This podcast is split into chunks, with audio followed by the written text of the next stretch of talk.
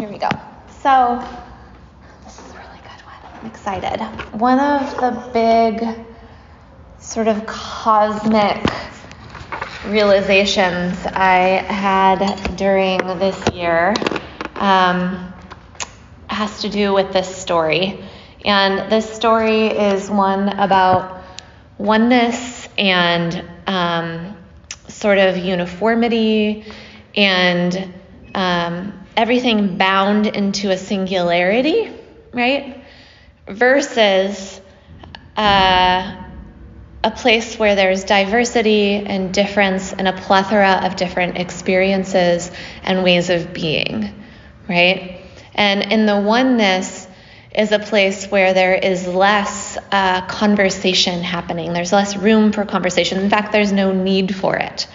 Um, versus the experience of diversity where there gets to be the relational aspects of, um, like, for example, beauty, right?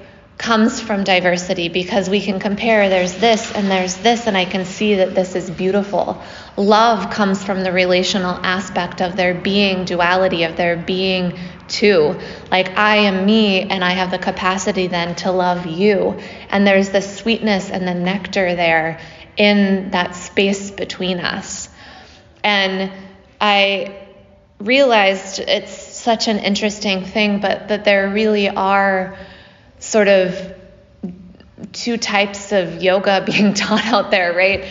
And I feel very firmly rooted these days in, and it doesn't mean that I haven't changed my mind or that I won't later, but these days in the experience of relationship, right? Of the sweetness of the nectar of there being this and then also this.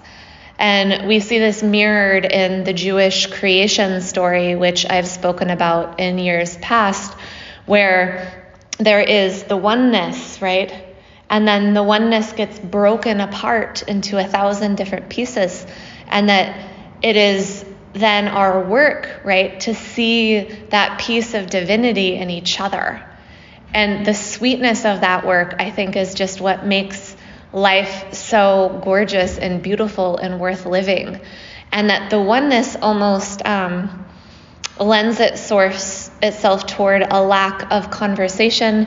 And also, I think more than ever this year, we saw, this past year, that we saw lean toward there being like it's my way or the highway kind of thinking right? And I feel very firmly that we have an opportunity with these teachings to be more at peace with difference, and not only at peace with difference, but in the wonder of all the things and all the ways of being and expressions of God and spirit that are happening here um, in this plane of consciousness. So, no big deal. Welcome. So, this is a story about um, a game, and it's a dice game.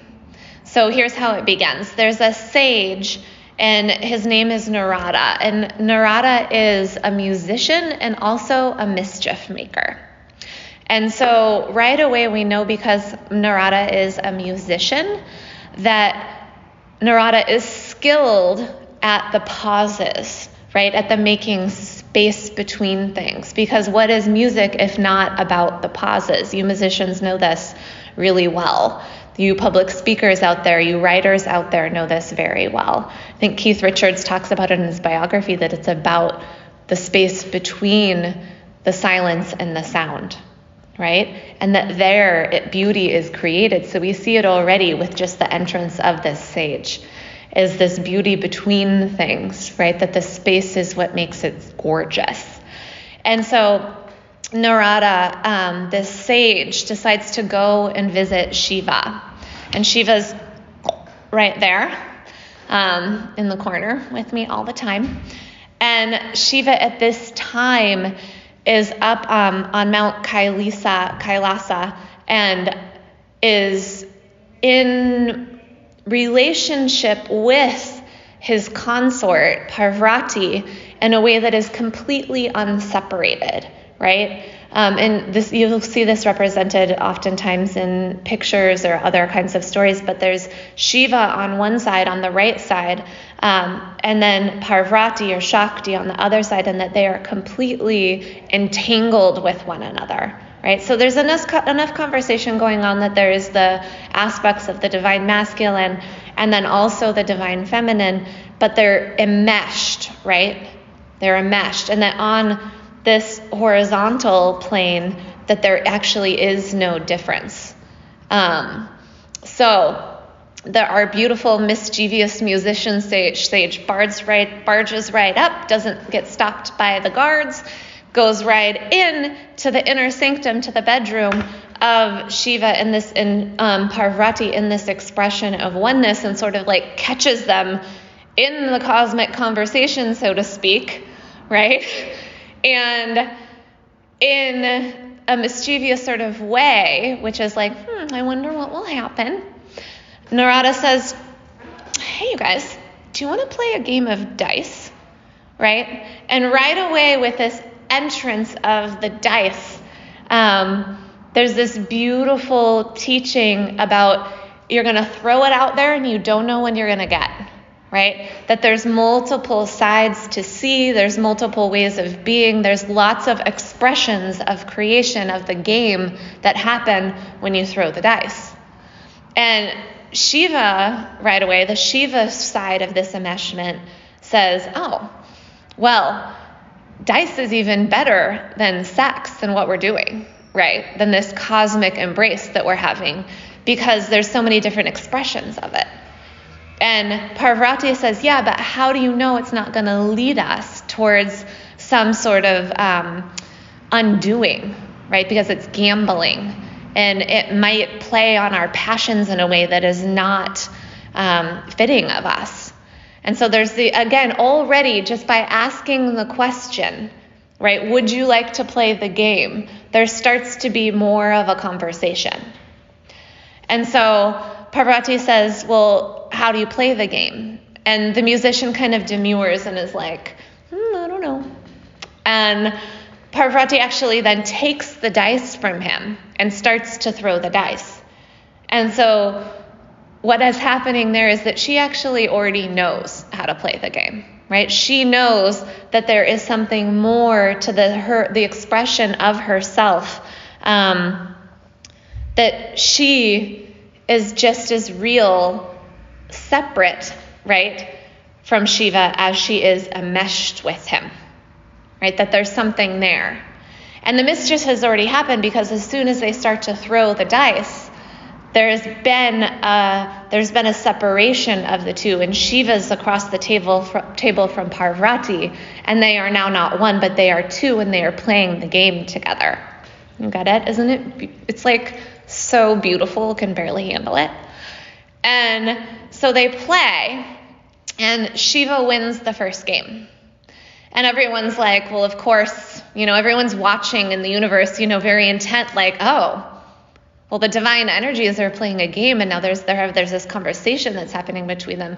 And Shiva um, himself is like, of course I won, absolutely I won. Like this is uh, this is just what I do. I am absolute attention and focus. There's no way I wouldn't win, you know? Uh, and Parvati is just kind of like sitting there. Hmm. And Shiva, in his expression of his like oneness and his focus and his absoluteness and his unity, starts to throw everything out into the pot, like the moon on his forehead. Um, his snake around his arm, his jewels, his beads, like everything. He starts to throw it in the pot because the assumption is is that he will win, right? That it will always, the win will always go back to oneness. Um, and Parvati is already beginning to understand that there is something here in the game where she is here and he is there. And she has this secret power that she hasn't necessarily unleashed, but that she's beginning to understand as an expression of herself, and it is one of charm, right? Um, and so Narada, the musician, is like, okay, well, you, you're going to play again then. And Parvati looks across the table at Shiva and is like, Do you want to play? Right? In that very charming way. And he's like, Of course.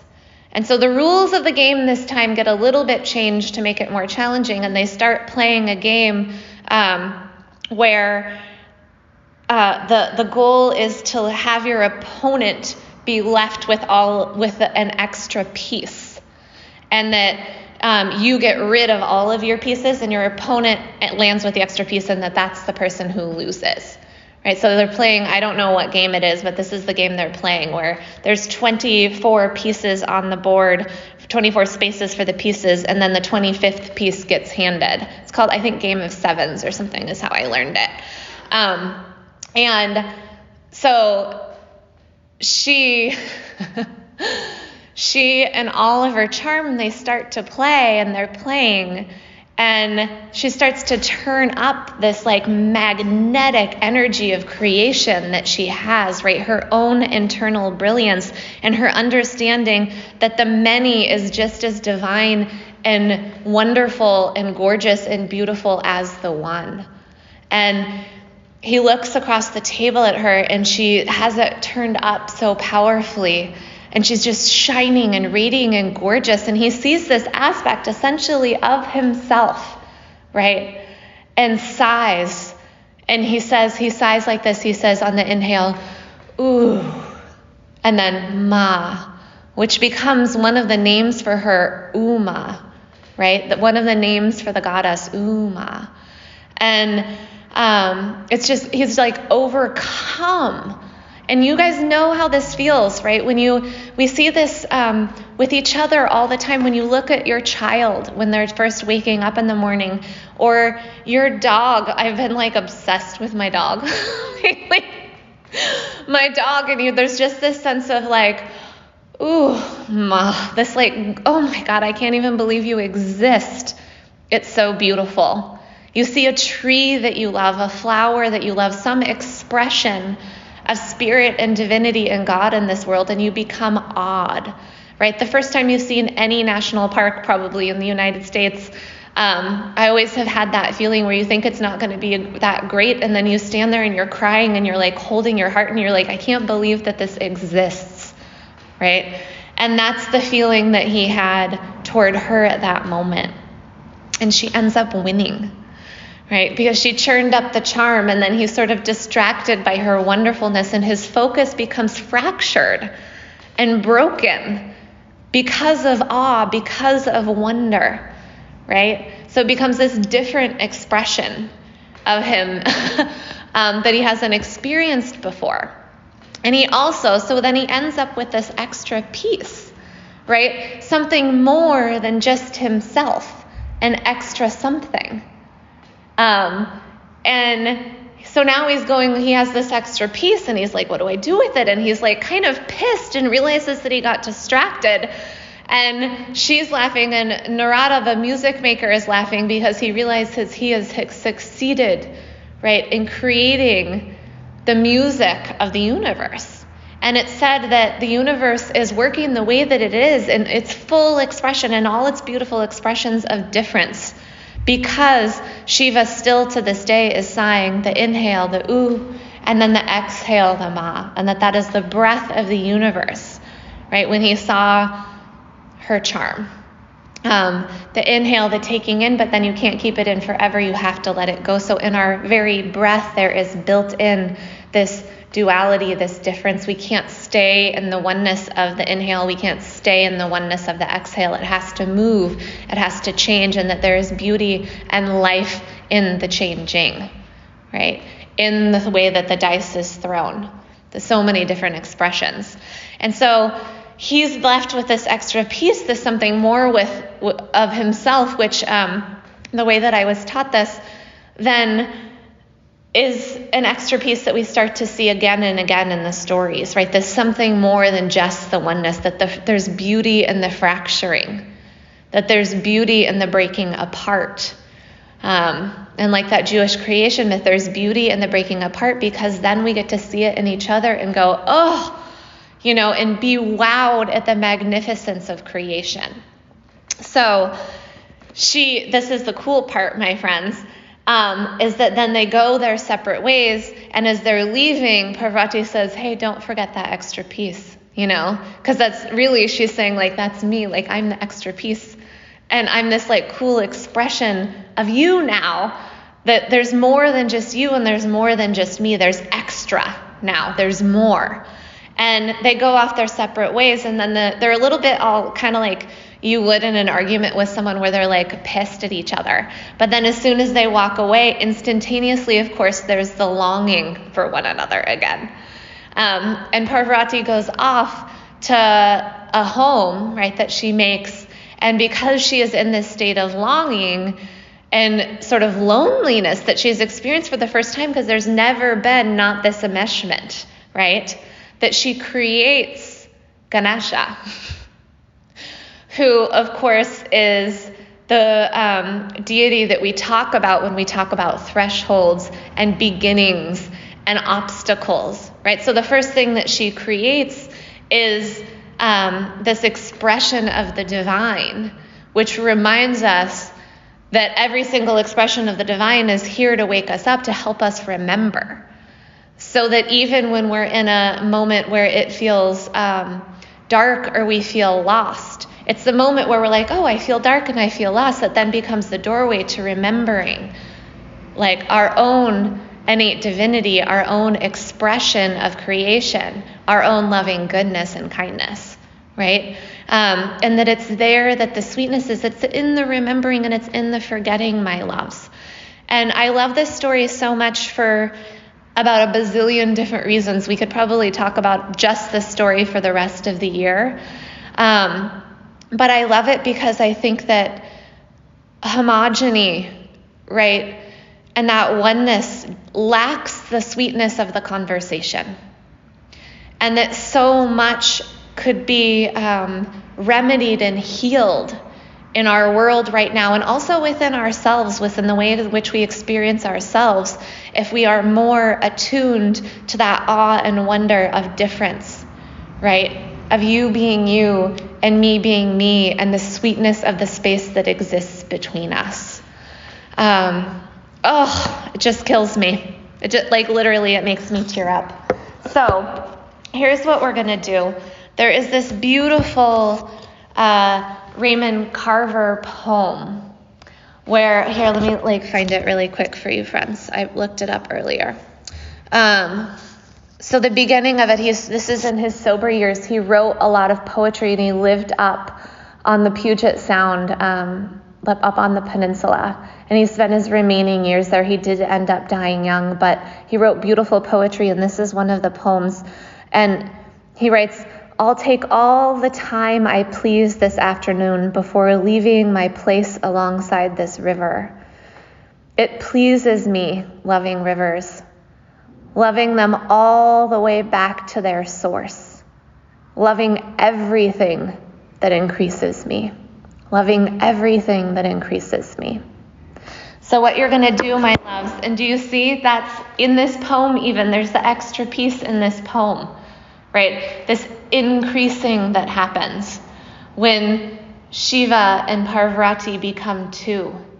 When Parvati then creates Ganesha, you know, it's just it's just so beautiful, loving everything that increases me. So you're going to write that on the top of your paper now.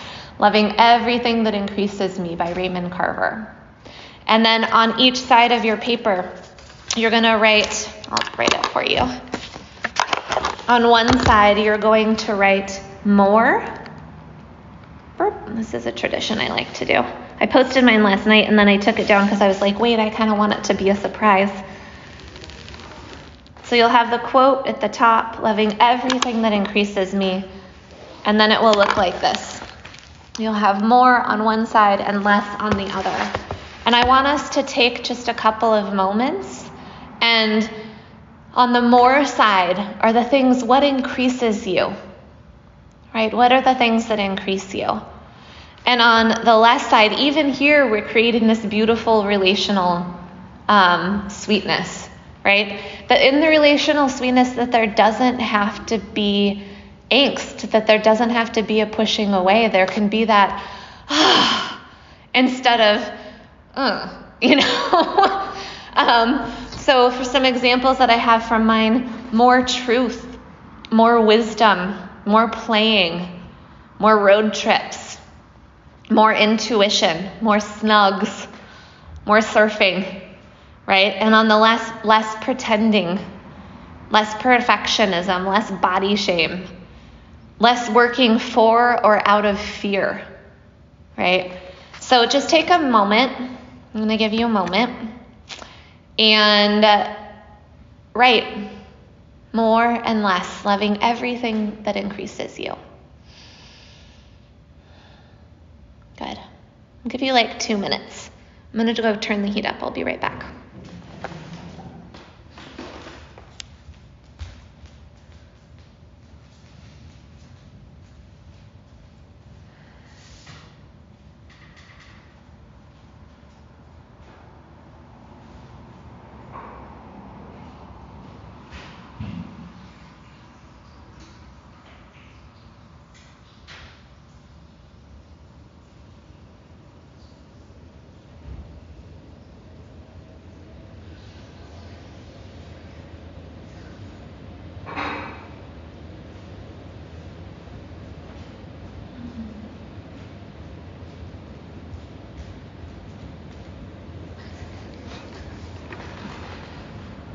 How's it going?